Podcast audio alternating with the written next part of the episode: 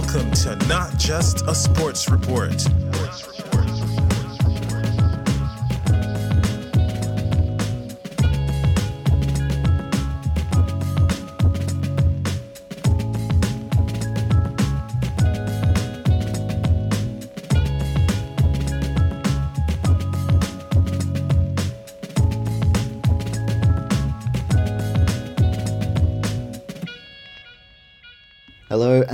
welcome to UFC 288 Thoughts and Comments.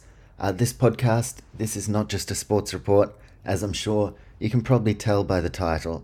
Now, I'm going to give a quick intro, but I have already done a preview podcast and predictions uh, for this pay per view. Now, of course, the headliner, Henry Cejudo, never lost the belt, uh, fighting for the belt once again, coming out of retirement to take on the man who's held the division down in Aljamain Sterling, the reigning and defending UFC bantamweight champion. You've got a title eliminator, Belal Muhammad and Gilbert Burns. You've got Andrade up against Xiaonan. There's a very fun main card ahead. Uh, but basically, what's in store, thoughts and comments, is a live reactions podcast. So I sit through, I watch the preliminary card, I give faster thoughts on the prelims, and then I go fight by fight on the main card, give a few thoughts before each fight, and a few comments afterward. So, sounds pretty simple. That's because it is. Uh, now, as far as where I'm up to on this card, you can see now Matt Frevola making the walkout for the featured prelim. So that is where we are in real time as I speak. Uh, just starting the podcast before we go to the main card so that I can wrap the prelims up. Uh, but once I see Bruce Buffer announcing these guys, in the octagon. I may have to hit pause, so I'm going to try to get through this pretty quickly. Uh, prelims were epic, especially early prelims. We started off Claudio Ribeiro, second round knockout over Joseph Holmes. Holmes missing weight going into this one, and getting like knockout finishes is all about what Claudio Ribeiro is about. Uh, Joseph Holmes just couldn't get him to the mat. Claudio Ribeiro, just a different level. Gets his first UFC win, gets the finish, my picks as well have been pretty decent so far from the predictions podcast. I picked Claudio Ribeiro by knockout. That's how he got it done. I don't know if we'll see Joseph Holmes in the UFC again, uh, but we will see Claudio Ribeiro.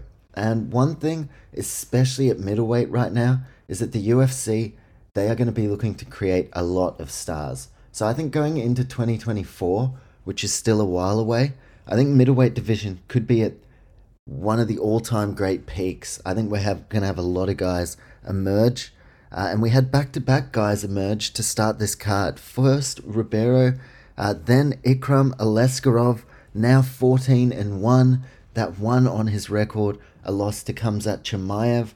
Uh, so the only guy who's beaten him is Chimaev. Now in his UFC debut, Ikram Aliskerov finished. I think he'll get 50k for that. He absolutely floored Phil Hawes who, in his own right, at times has been in and around the mark. If Phil Hawes wins here, he's right back in the mix. Uh, and look, like I said, 185 is looking for stars of the division. So uh, Ikram Aliskerov, this guy is a real star. I might be talking about him a bit later when I finish this podcast with the performance highlights. But that was an emphatic knockout against a powerhouse like Phil Hawes. So Ikram Aliskerov and Claudio Ribeiro, they are answering the call for the middleweight division that is looking for some stars to emerge. Then Parker Porter, first round knockout slash technical knockout over Braxton Smith. Braxton Smith, big dude, swung heavy, but so inexperienced, and he just gassed out early. Parker Porter had slimmed down a lot as well. Parker Porter, much lighter frame, and he was just in terms of level to the levels to the game he just proved he's like i'm on a totally different level. And the commentary team uh, put a really good point out there. Like right now outside of the very top end the heavyweight division quite shallow respectfully. Um, but yeah then one of the commentators maybe dc pointed out like if the ufc is shallow imagine the regional scene. So it was a case of braxton smith doing all the right things uh, on the regional scene, but then exposed big time at UFC level. And a good win for Parker Porter, coming off the loss against uh, Junior Tafa, oh, not Junior Tafa, fucking hell, it's his younger brother. Justin Tafa uh, in Perth earlier this year. Uh, but Parker Porter gets that win back. And because the heavyweight division isn't super stacked at the moment, Parker Porter, at times he's been around that top 15 mark, hasn't quite been able to break in. Uh, but this could be the win he needs to just get on a bit of a run. So, very important win for Parker Porter and a very fun early preliminary card. Three finishes, all by knockout slash technical knockout. Congratulations to Claudio Ribeiro, a very fun Brazilian, has a lot of personality. Uh, Ikram Aliskerov, this guy, this guy uh, does not have a number next to his name, but I, I think he's, I think he's on track early. Phil Hawes is one of the guys who would be like a test. Gatekeeper is like a very disrespectful term at times, but someone like outside the top 15 that you kind of have to beat to prove that you deserve a shot in the top 15. And Ikram Aliskerov floored him. So, unbelievable win. And then Parker Porter just levels to the game. He proved it right there. Uh, now, Frevola is getting announced. So, I'm going to watch this featured prelim between Drew Dober and Matt Frevola. Uh, I've taken Frevola by. Oh, not Frevola. Fucking hell. I took Drew Dober by knockout. Uh, he just has a chin of doom. So I've gone Drew Dober by knockout. Uh, and as far as the early prelims, just lastly on that portion of things, um, two and one head to head record. So I had Ribeiro and Aliskerov, but I had Braxton Smith. Whoopsie. Uh, but I was really happy to see Parker Porter get the win there. Good old veteran, deserved the W. And we now move on to the prelims. Uh, Herb Dean, he's all hands together and the bow, very honourable bow. That means this featured prelim is about to kick off. And if you know anything about Frevola and Drew Dober, and no worries if you don't, this fight, not a minute, not a second of this is to be missed. So I'm going to hit the pause button now. I will come back after this featured prelim with my thoughts on the rest of the preliminary card, and then we'll set ourselves in and launch headfirst into the main. Sound good? Let's get amongst it. Drew Dober, Matt Frevola, and the rest of the UFC 288 prelims.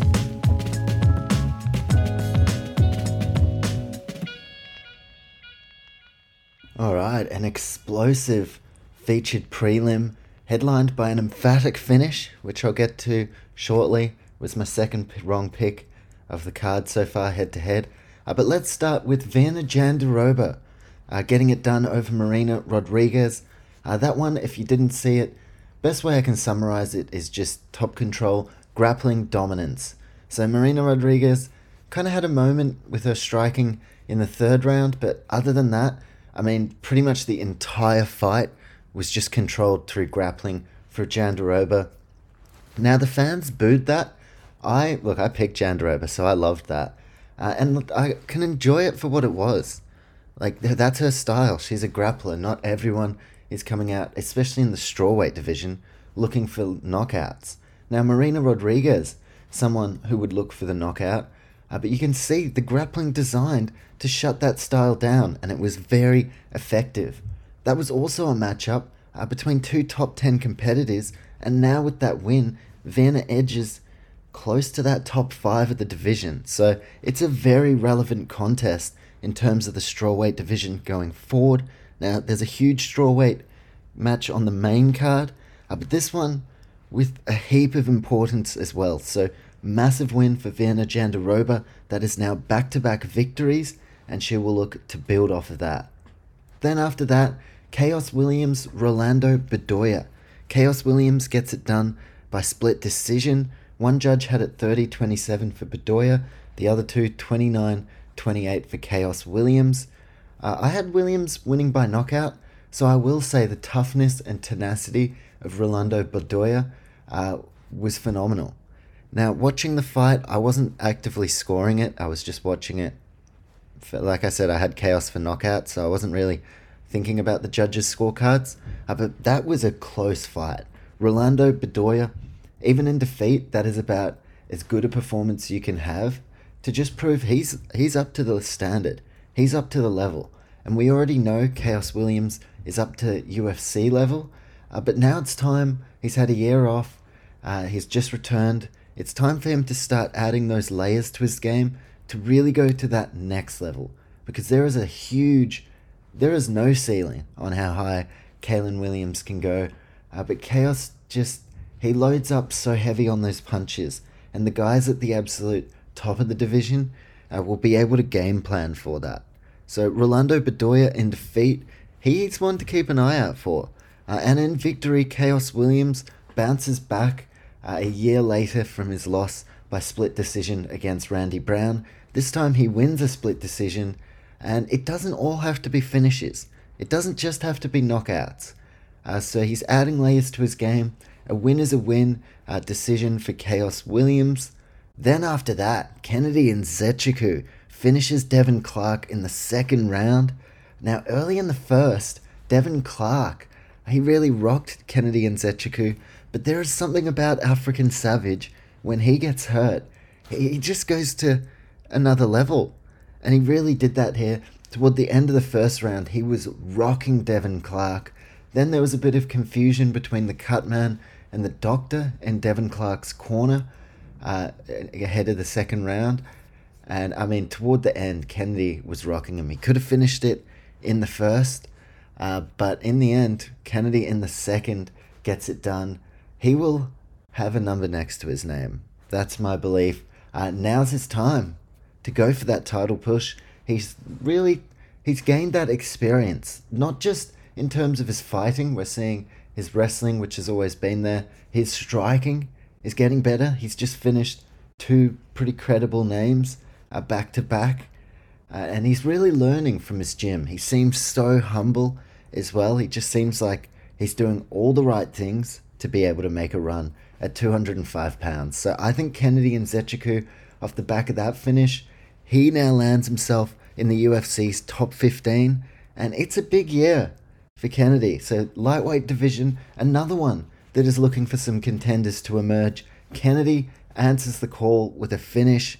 And speaking of contenders emerging, another man who will have a number next to his name after this card, Matt Frevola, the steamroller, steamrolls Drew Dober.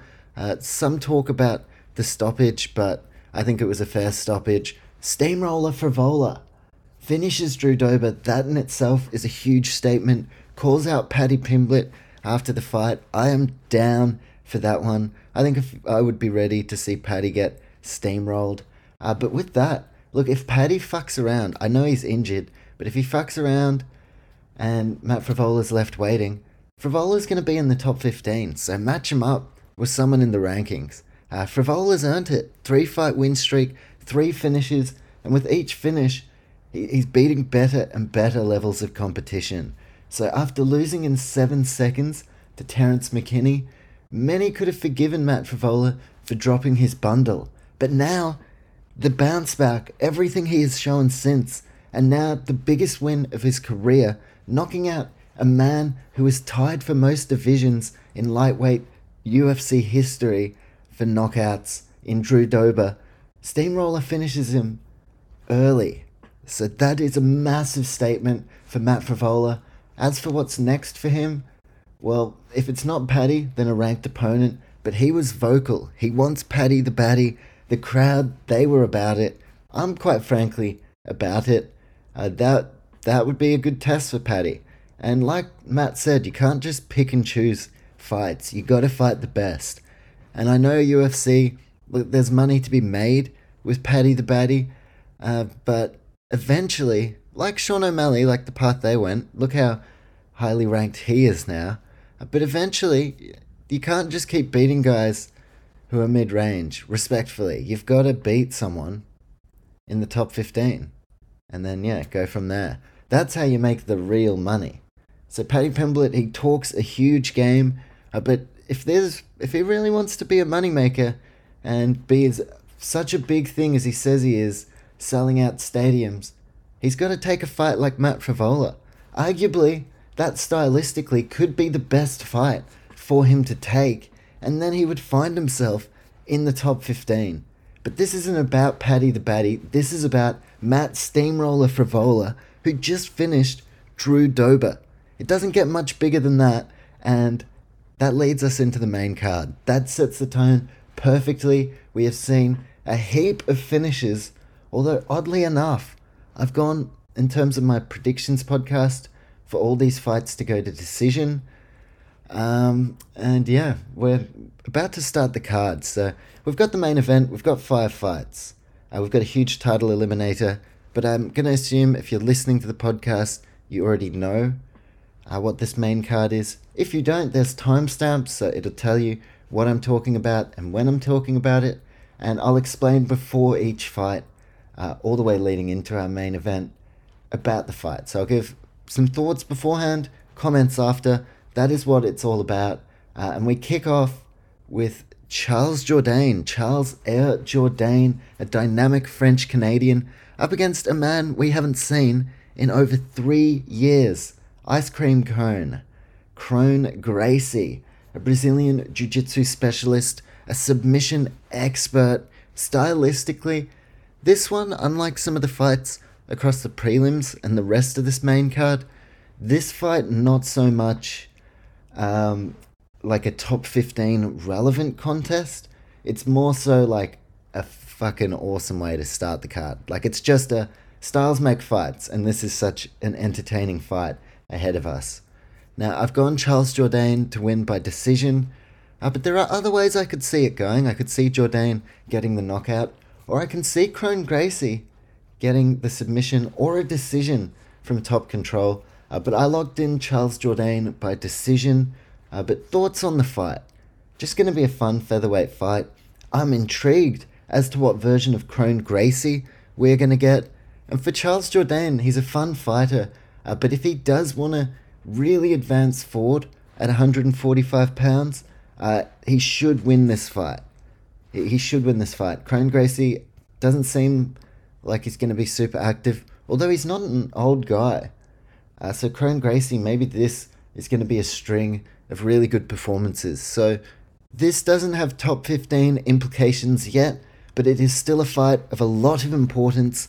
Uh, we're about eight minutes from it kicking off, uh, so I'm just going to settle in now. Just going to truly settle in. Charles Jourdain up against Kron Gracie, and I will be back after the fight with my thoughts and comments.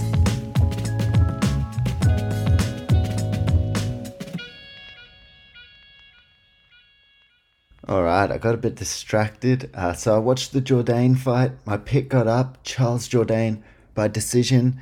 Uh, wasn't the most exciting or noteworthy fight. Kron Gracie, very dangerous in the grappling realm. Uh, but the fact is, Jourdain is a Brazilian Jiu Jitsu black belt himself. Uh, Kron Gracie only kind of had that one dimension that he could capitalize on. And Charles Jourdain, just on the feet, he was clearly the better of the two. And he held his own in all the grappling exchanges. So Charles Jourdain opens up the card with a big win, calls for an exciting fighter next, like Edson Barboza. And like I said, Jourdain not necessarily coming straight for the title. He he knows he's a fan favorite, and these fun fights, uh, like an Edson Barboza or something like that, would definitely be pretty quality. Because Charles Jourdain has top 15 uh, caliber skills, and he just displayed that against Kron Gracie. So huge win to start off the card, and it's back to back featherweights to get us started. In fact, uh, this next one, a short notice contest. Neither of these guys were even supposed to be in this position. Uh, not that they don't deserve it. So originally, we were supposed to get Bryce Thug Nasty Mitchell, a man who thinks the fucking earth is flat. He thinks a fucking few things. Don't get me started. He's withdrawn though. Uh, and who else? Jonathan Pearce, JSP. Now we get Diego Lopes, a guy who came up short when he had a shot on Contender Series a couple of years ago up against Joanderson Brito. Uh, been in pretty solid form since, and this is a huge spotlight position for him up against the undefeated Movsar Evloev. I said in the predictions podcast, I have Evloev winning. He's huge favorite. I just didn't know exactly how, because I was gonna go for him to win by decision over Bryce Mitchell, but now there's a sh- short notice just shakes things up totally. So, um, yeah, I've gone with Evloev and Charles Jourdain opening this this featherweight portion in style. So I think Evloev he'll be pretty keen to get the finish, but yeah, he's the very heavy favorite. Which means if Diego Lopes wins, I mean that'll boost his stock significantly. So we are in the UFC 288 mid card. Uh, two really fun fights to get into on this main. And then I feel like the final three fights of the night, it just goes to another level in terms of importance. Uh, but this one, still very important in its own right. Uh, Movsar Evloev, definitely a contender at 145 pounds, 16 wins, zero losses. Can Diego Lopes steal that O? We are about to find out, and I will be back after the fight with my thoughts and comments.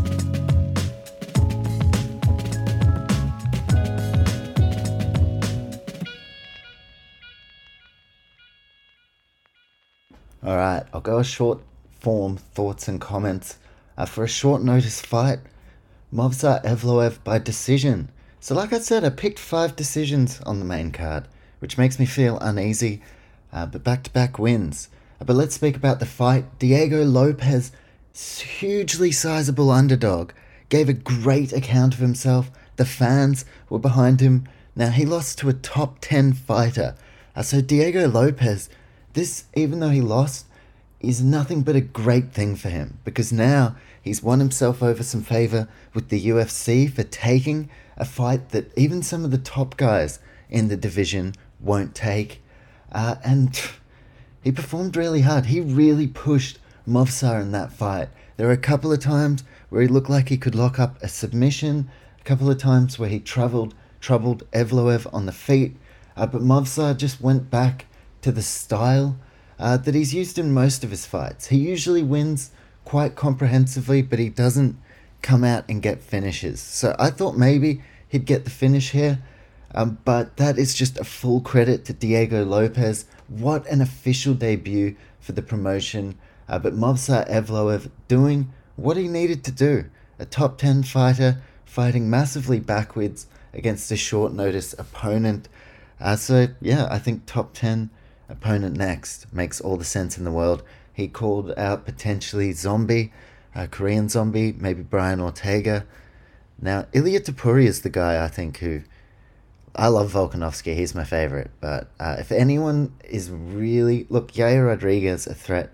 But if there's someone in that featherweight division that doesn't hold the belt right now, that I'm like, that is the guy, it's it's Ilia Topuria. So Movsar Evloev there are a lot of potential challenges. Maybe we see the Bryce Mitchell fight get revisited, uh, but it's a massive win for Evloev, and it leads us into business time, baby. The three biggest fights coming up right now. Uh, of course, headlined the main event. Henry Cejudo returning from retirement to fight for a belt that he never lost, an Olympic gold medalist, a former bantamweight champion, a former flyweight champion, this guy is a competitor to his absolute core, and he doesn't seem like he's done just yet. A very annoying personality, which I personally love. Uh, he was hilarious during the press conference, and yeah, he's really, really stepped it up in the lead up to this one against Aljamain Funkmaster Sterling, defending the belt. Now, I that was such a 50-50 fight to predict. Took me so long to decide right up until the minute I had to predict it to decide who I think's going to win. So these next three fights are genuinely unpredictable. Favorites, underdogs, none of it matters. Anyone can win in any fashion over these next three fights. And I know that's true for any fight, but that is especially the case here. Huge main event. Again, the co main event. We we're originally going to get Oliveira and Dariush, but we've got something equally as good if not better. Belal Muhammad, Gilbert Burns, winner gets Colby or the champion Leon Edwards.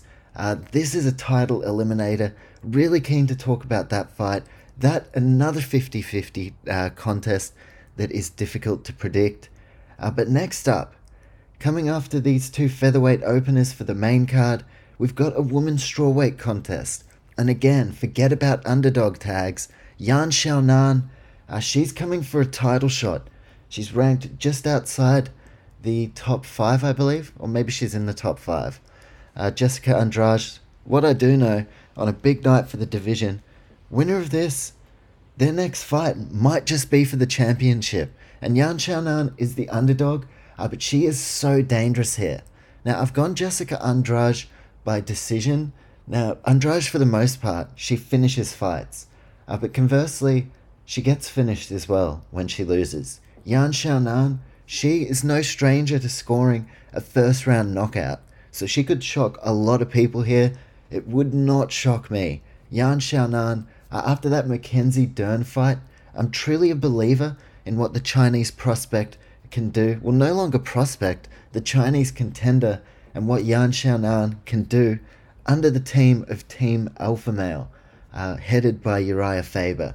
So it's a bright future ahead for Yan Xiaonan.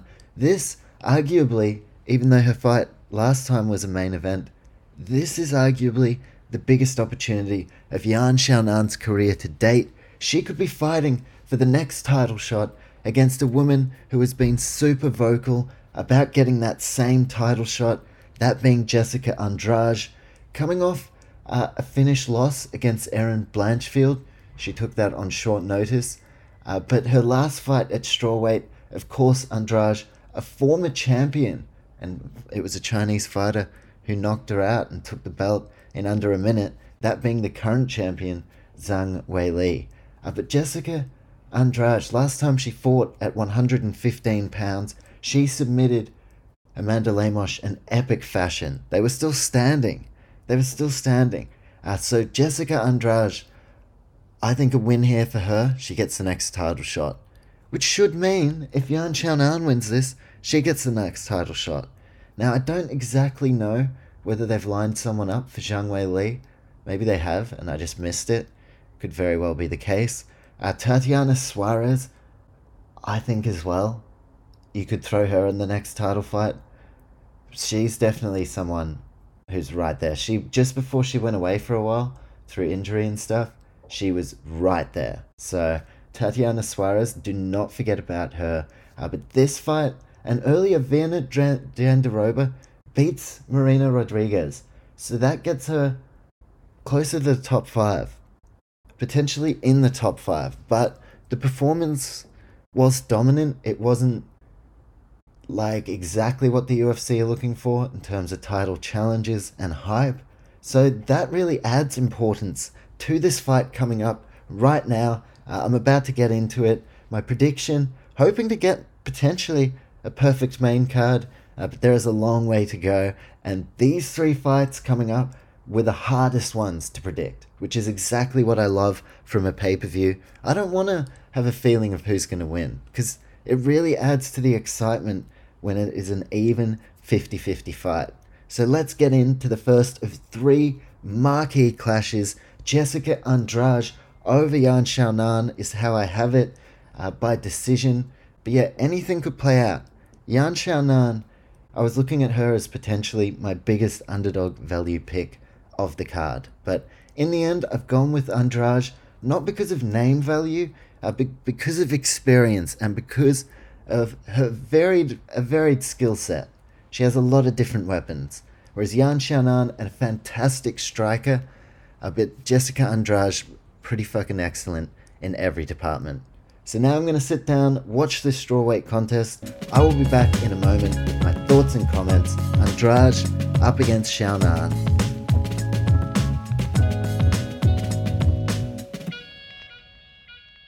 Holy mackerel. That one was over before it even began. Uh, could have been an early stoppage, but pretty fair. Yan Xiaonan. What did I just say? Could have been the value underdog pick. I didn't pick her, uh, but yeah, full credit. I think I think she earns a title shot off that. And I was just looking. I'm gonna do a post on our Instagram at not just a sports report of the fights to make next after this card, including the main event circumstances, co-main event, uh, but spoiler alert, I think Yan Xiaonan, after that, should fight for the title next. Uh, ch- fuck, if you can do it in China, why not? Zhang Weili up against Yan Xiaonan, both Chinese. Uh, but Yan Xiaonan, basically, I think first couple of minutes of the fight just comes out, rocks Andrade on the feet. Referee stops it. Uh, so it was over before it even began. Unfortunate for Andrade. Interesting as well, given the weight cut and the fluctuation between divisions. Uh, but Yan Xiaonan, she's shown that she's ready. Win over Mackenzie Dern, backed up by an impressive finish over Jessica Andrade. It was super quick. There's not much else I can say on the fight, and she might pocket 50k. But more than that, she might pocket herself a title shot this year. So Yan Xiaonan is in career best form. Team Alpha Male, Urijah Faber, they're getting the absolute best out of her. Same with Song Yadong as well. So Team Alpha Male, very underrated gym. And this moment on a huge main card when the, the fights and the stakes have raised to another level, Yan Xiaonan came out and made, made it look easy. So just seriously impressive stuff. That could warrant a title shot next. Now, you still have Amanda Lemos and you still have Tatiana Suarez. So maybe they're going to do, I don't know if they've already announced that they're going to do Lemos Zhang Weili, but that could warrant a title shot for Yan Xiaonan. And she's in career best form. So the three names right now at the top of the heap. Let me pull up the division just in case I'm missing anyone, and then I'll get on to the two main event fights because there's a lot, a lot to talk about, and we're live. You know, I want to catch every moment of the walkouts, but let's pull up quickly. So Zhang Weili, champion of strawweight. These were the divisions going into this card. So Virna Jandiroba, she, or Jandiroba, she was ninth. Marina Rodriguez, fifth. Um, so potentially Virna gets into the top five. If Andrade, who was fourth, drops out, Yan Xiaonan was sixth, so she'll move into that top four. Now you have Rose Namajunas, you have Carla Esparza. I don't think either of them have a fight booked right now. Yan Xiaonan should get the next title shot, unless Amanda Lemos already is. And then you have Tatiana Suarez, who she is ranked 11th, so I don't think she'll get the next title shot, but she's a massive name to keep an eye on. But given she's ranked 11th, that realistically, I mean, a huge finish over Andrade, Yan Xiaonan, or Amanda Lemos. It's down to those two. Not sure if anything has already been signed up with Lemos and the champion, but if not, Yan Xiaonan. I mean, you can market that one. So there, there are our top two contenders. In the preview leading up to this, I said the preview is about asking questions Thoughts and comments is about talking about some of the answers. So now we have some real clarity around the top of this division after two important fights. Uh, Yan Xiaonan and Amanda Lemos. They are the two at the absolute front of the race right now. Of course, headlined by champion Zhang Weili. Uh, but then, of course, we've got the co main event. And like I said, I don't want to miss a moment of the walkouts. Uh, I really want to soak this one in. It's a short notice, five round non title fight, non main event, but this is a main event. Gilbert Durinho Burns, he went down in that title fight up against former training partner Kamaru Usman, but since he's responded. He lost to Kamzat Chimaev, but nobody has pushed pushed Kamzat. Khamzat? Can't speak fucking English. English. Um, but he pushed Kamzat to the limit, like nobody else ever has. Uh, he's been so game. Jon Anik has him as his frontrunner for Fighter of the Year right now. He appeared in January, submission finish over Neil Magny, then gets the decision over Jorge Masvidal last month. Now, this is it. Belal Muhammad been making a ton of noise. All the noise has been around a title shot, and Colby Covington, out of all people, gets that shot at Leon. But these two guys were next. These two guys were undisputably next, uh, and here we are. And the best way to determine who gets that title shot, both needed, like, they could have definitely, oh, nobody would argue if they'd got the shot in front of Colby, uh, but you could argue they were just that one meaningful, huge win away. Now they are both at this point. This is huge. Stylistically, this is an awesome fight. I'm a fan of both guys, and b- both both are essentially number one contenders. But the best way, the best way possible for us to determine who gets the winner of Colby and Leon is to make them fight for it. Because that's this fucking game, after all. So, co main event, like I said, I don't want to miss a moment. I've already done some previewing on the predictions podcast, and I want to get every moment of the walkout.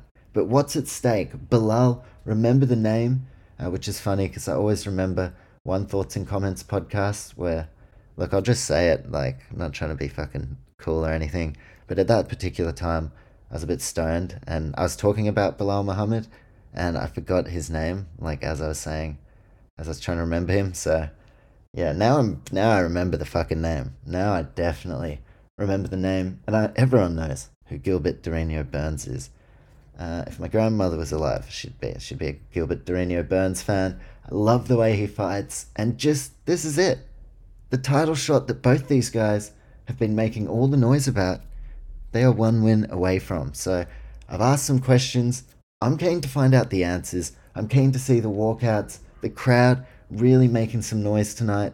And I mean, leading in as the fights just continue to get bigger, Yan Xiaonan finish has really set the tone for an emphatic finish to UFC 288 in New Jersey. Prudential, uh, fucking English, deteriorating. Prudential Center.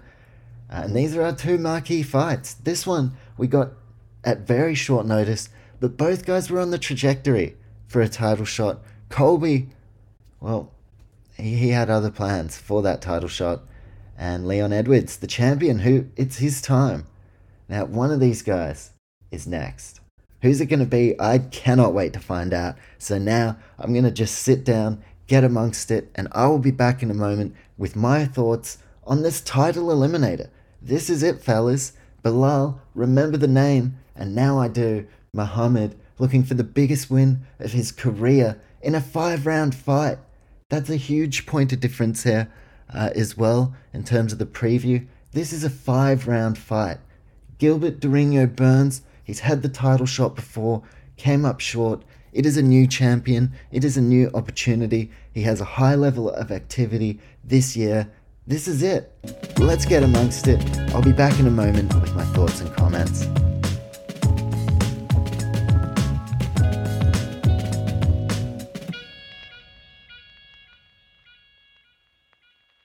Alright, so with the co-main events done, we're up to the preview video package right before this championship main event. I really want to watch the walkouts uh, as I've been doing, soak everything in. So I'll keep this fairly short.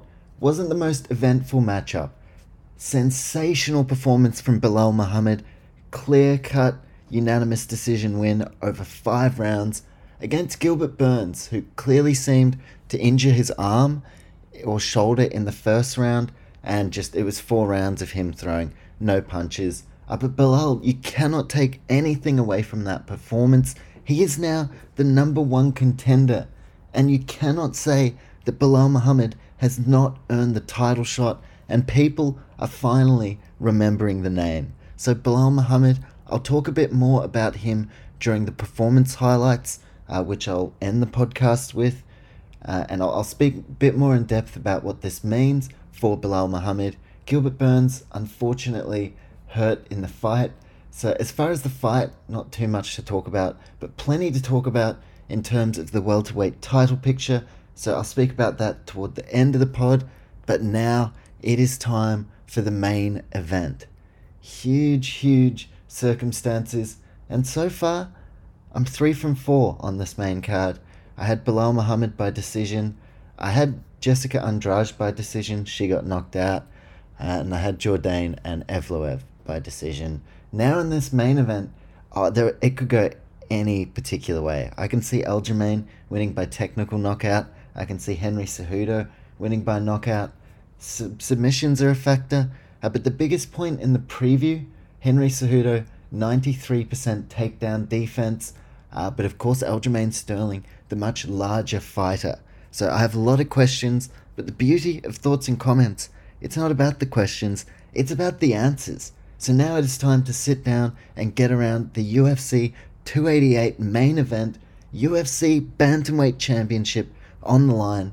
Aljamain Funkmaster Sterling looking for his third successful defense up against Henry Triple C, the messenger Cejudo. A former champion, never lost the belt. So credentialed in the wrestling. And look, Merab, he'll be in the corner of Aljamain Sterling. There's a lot going on at Bantamweight. Umar Nurmagomedov shown in the crowd. Corey Sandhagen showing in the crowd, and the man who's next, Sugar Sean O'Malley. So now there's nothing else to do but get straight into this main event. I've gone Henry Cejudo by decision. That's the final pick of my card, uh, or this card.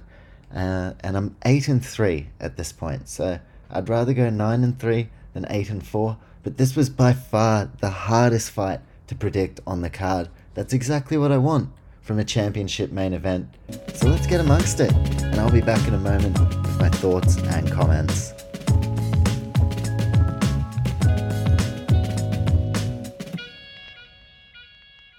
And still, after 25 minutes of very competitive fight, I believe the judges got it correct, and still the UFC Bantamweight Championship, or champion, I can't fucking talk English, blimey, the fucking champ of the world, undisputed, most definitely undisputed, the biggest statement victory of his career, and yet people still disrespect this man.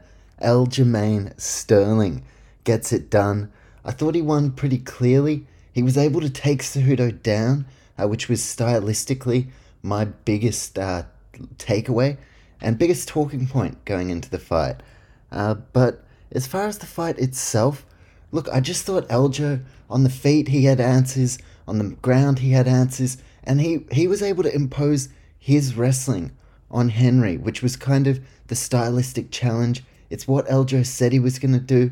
It was just a case of whether he'd actually be able to do it. But he did 25 minutes. Henry put up one hell of a fight, uh, but Aljamain Sterling, the main event belonged to him. My cat is fucking. My cat has a food addiction and he's scratching at the door because it's five minutes till his dinner. I'm going to pause this, but that was the fight essentially. Aljamain Sterling was just. He had the edge. He was a step ahead. He was a guy who hadn't been away for the last couple of years. He was the guy holding it down at 135 pounds. So Aljamain Sterling, five rounds, the main event goes. Aljamain Sterling by split decision.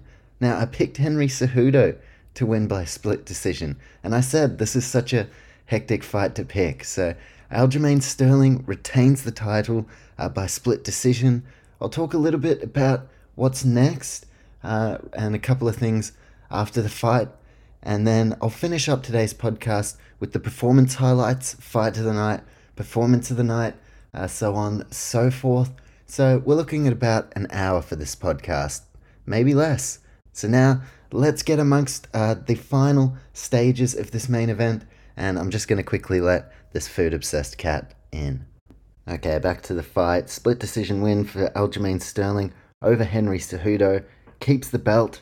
And Sugar Sean, he was there, as I mentioned. They brought him into the cage. That is a lock. That's 100% what's next. Looks like potentially September. And Merab Dvalishvili, Sean, O'Sh- uh, Sean O'Shelley, fucking hell, Sean O'Malley had a fresh jacket. And Merab somehow ends up wearing it. Uh, I thought that was a bit of a laugh. And yeah, Aljamain Sterling up against Sugar Sean O'Malley. I'm 100% down for that. That is the fight to make next. And that's the way they're going. So we kind of know in the two top fights of the night uh, what's next. So Sugar Sean, he gets in the cage. There's a bit of talk. There's a bit of animosity. Uh, since WWE, the kind of partnership there, I don't know, that was kind of like an angle. Good way to build a fight. Good way to build a fight. Uh, bring Sean O'Malley in there. And yeah, that's definitely going to sell pay per view points. And O'Malley, I mean, Sterling rather, just proved that he can beat the absolute most world class, elite, Olympic gold medal wrestler as far as level of competition. So now he gets that money fight, he gets that big pay per view fight that will probably have more people talking and draw more attention uh, than the fight against Cejudo. So Aljamain Sterling really starting to build a legacy. Sean O'Malley, it seems like he's been primed for this spotlight for quite some time now. Biggest fight of his career. Uh, and after the fight, a couple of notes I had. Respect factor. Bilal Muhammad, Aljamain Sterling, the fans still, the casual fans, and the fans in attendance, still not putting any respect on these guys' names. Uh, so the respect factor cannot be understated on these big pay per view cards. Belal Muhammad and Aljamain Sterling. Look, you can choose whether you respect them or not. Uh, but pff, fuck, like Aljamain said when the fans were booing, come and do something about it. You know, it's it's I don't know. I just I haven't fought inside a fucking cage, so I, I just respect like a win is a win. And I, I just thought they were both such outstanding performances. So respect factor that came into play. Aljamain uh, Sterling not just disrespected by the fans, but also as far as at least the talking side of things and all the noise, disrespected by Henry Cejudo as well. Cejudo was alluding that it was going to be an early night. He was going to finish it up within the first three rounds. Well, Aljamain continues to turn back legends, continues to turn back the best in the division, as he's been doing for years now. So it's time to respect Aljamain Sterling. There is no doubt about that. And still, of course, massive respect for Henry Cejudo. Great to see him back fighting. Loved the lead up into this main event. Um, but yeah, Henry, he took the gloves off, but then seemed he's thinking about it because he wanted to win, obviously. He doesn't want to be fighting if it's not for a championship. But I think there are two options. He either retires or 145 pounds. But then you think, like, he's not going to get the Volk matchup straight away. You've got guys like Ilia Topuria, maybe Max Holloway. Henry Cejudo would be an interesting fight. Uh, so, look, it's up to Henry. He's earned the right to choose. Uh, does he retire? Or does he have a crack at 145 pounds? We'll wait and see. That's definitely a wait and see. Final thoughts on the fight. Uh, biggest takeaway it's time to put respect on the name of Aljamain Funkmaster Sterling. He is proving that he is championship material. Yes, he won the title by disqualification, uh, but now he's well and truly proved that was no fluke. He's at the top of his game. Uh, now, 145 pounds, not just for Henry, but also for Aljo, could be beckoning, uh, but it looks like that sugar fight is next, and then maybe featherweight.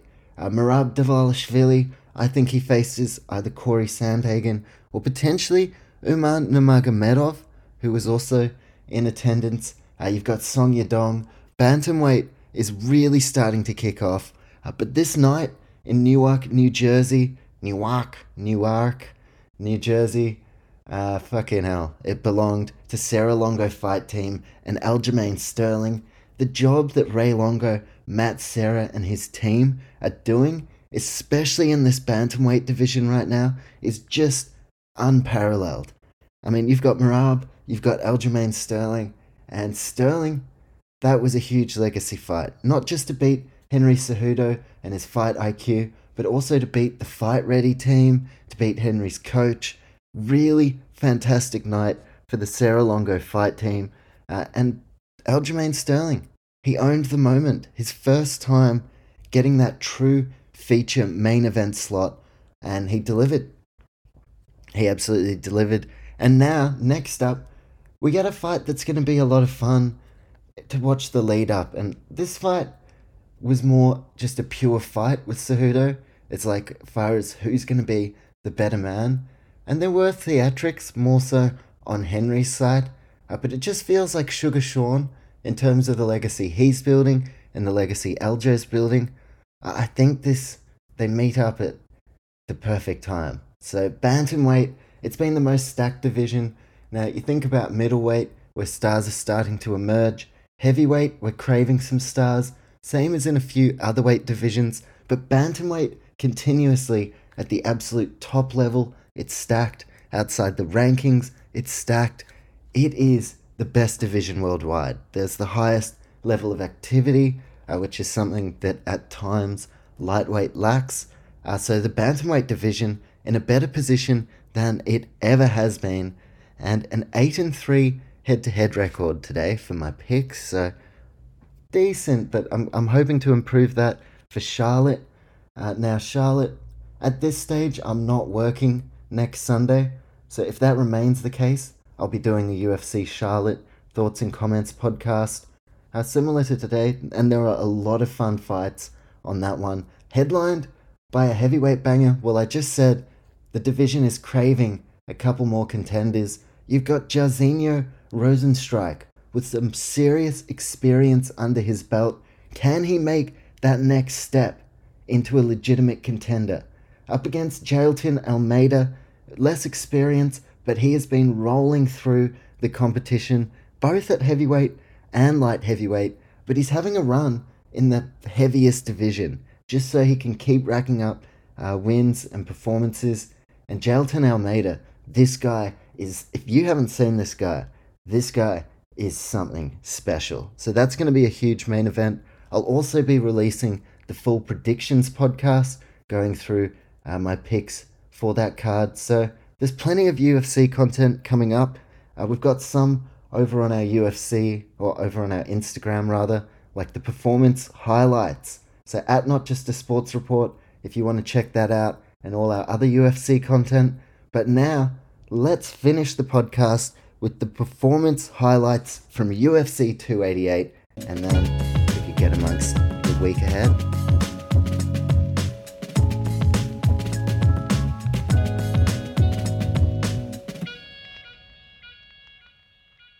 Alright, well, I think we may get this done in under an hour, but we're going to finish off as we always do, and it's always posted on the Instagram if you want to check it out that way. Uh, if there's not a thoughts and comments podcast, the performance highlights, the best bits from this weekend's card. I'll start with fight of the night. Uh, this one, uh, look, there were some entertaining fights. I thought Nzechukwu Devin Clark was highly entertaining. Diego Lopes, massive underdog, really made Movsar Evloev work for his victory. Uh, you had Steamroller, Drew Dober, uh, but I've gone the main event. I think just with the stakes uh, and some of the narratives, like could Aljo take Henry down? And he did. Now, this wasn't like a crazy fight on the feet, but in terms of level of competition, in terms of the fact that I could not pick a winner leading in, I chose Cejudo, but I just was so split. So it was a very close fight that was reflected in the contest itself. And yeah, I've gone with the main event, Cejudo up against Sterling as my fight of the night. Performances of the night, Yan Xiaonan. Now, an unlucky one here, because I only chose three, was Matt Frevola. Very unlucky, but no one here gets 50k from me anyway, so I don't think Steamroller gives a shit. I think he's on a fucking high. He'd be having probably fucking 20 beers deep right this second. Uh, Yan Xiaonan uh, up against Jessica Andrade. Yan Xiaonan, in terms of stoppages, her biggest strength, first round knockouts. But to do it against someone like Jessica Andrade in potentially what is a title eliminator, Yan Xiaonan, one of my performances of the night for her knockout over Jessica Andrade. And with that, Yan Xiaonan can really build now. I mean, I would be down no doubt for Zhang Weili up against Xiao Nan. Two other performances of the night from me a submission from Kennedy Nzechukwu. Great fight back. Faced some adversity in the early stages of the first round against Devin Clark. Finished the first round emphatically and then finished the fight itself in the second. Kennedy Nzechukwu pulling a submission out to show he's pretty well versed. He's got a diverse game does Kennedy Nzechukwu, and with this, he will break into the rankings. Uh, African Savage, Performance of the Night, Submission Victory, and then Ikram Aliskerov, which, look, if I was trying not to keep this under an hour, I would have heaps to say about this guy. Only his first UFC showing, but we know 185, it's looking for stars. You've had Caio Borralho, Rodolfo Vieira, Brendan Allen, uh, Jack, he's facing Jack Hermans, Hermansson, uh, Abus Magomedov facing Sean Strickland. You've got Andre Muniz, Gregory Rodrigues still in the mix. There's heaps going on. There just wasn't anyone to challenge Izzy at this present moment. Of course, we have Dricus Du Plessis up against Rob Whittaker to determine who fights most likely against Izzy for the belt in Australia later this year. So, fuck, I'd love to get out uh, to that. But Ikram Aliskerov that's going to be a theme over the next, probably the rest of the year in the middleweight division, looking at who answers the call. Now, Phil Hawes in the predictions podcast, I mentioned that, look, at one point he was on a seven fight win streak. He'd had plenty of chances to really go to that next level, uh, to the point where if he'd nailed all his chances, which is fucking super hard to do, uh, he could be fighting for the belt next right now. But he always just seemed to kind of falter right when he was about to take that next step.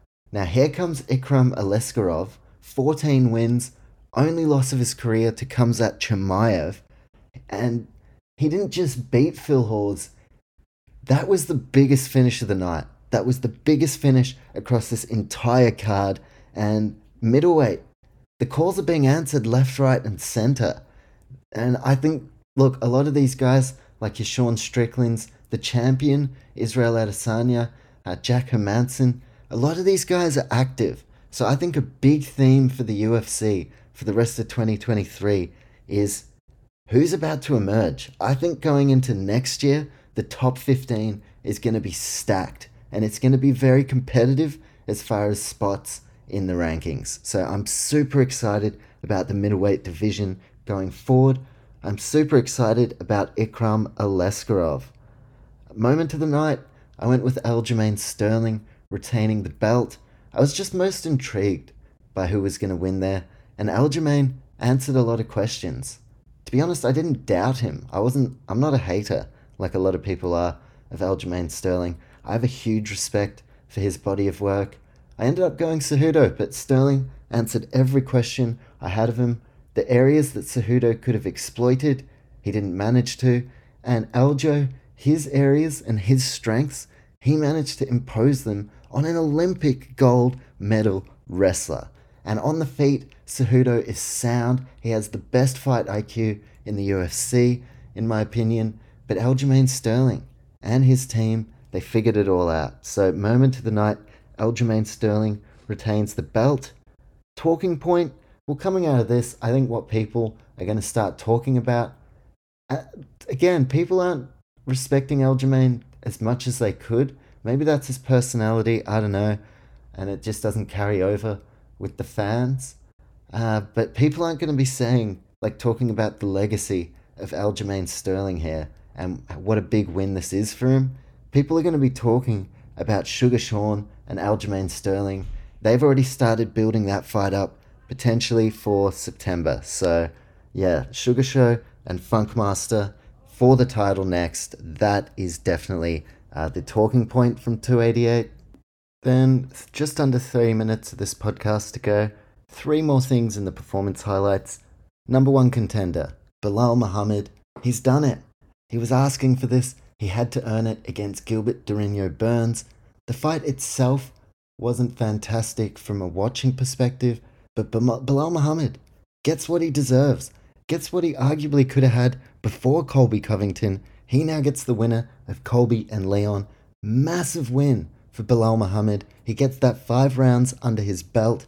He is going to be more than ready for his title shot. Maybe, I don't know if like whoever wins would have a quick turnaround, but maybe they target that for Abu Dhabi. But we'll leave that to the matchmakers. No doubt in anyone's mind, it is a lock. Number one contender for the welterweight championship, Belal Muhammad. He gets next title shot after Colby and Leon.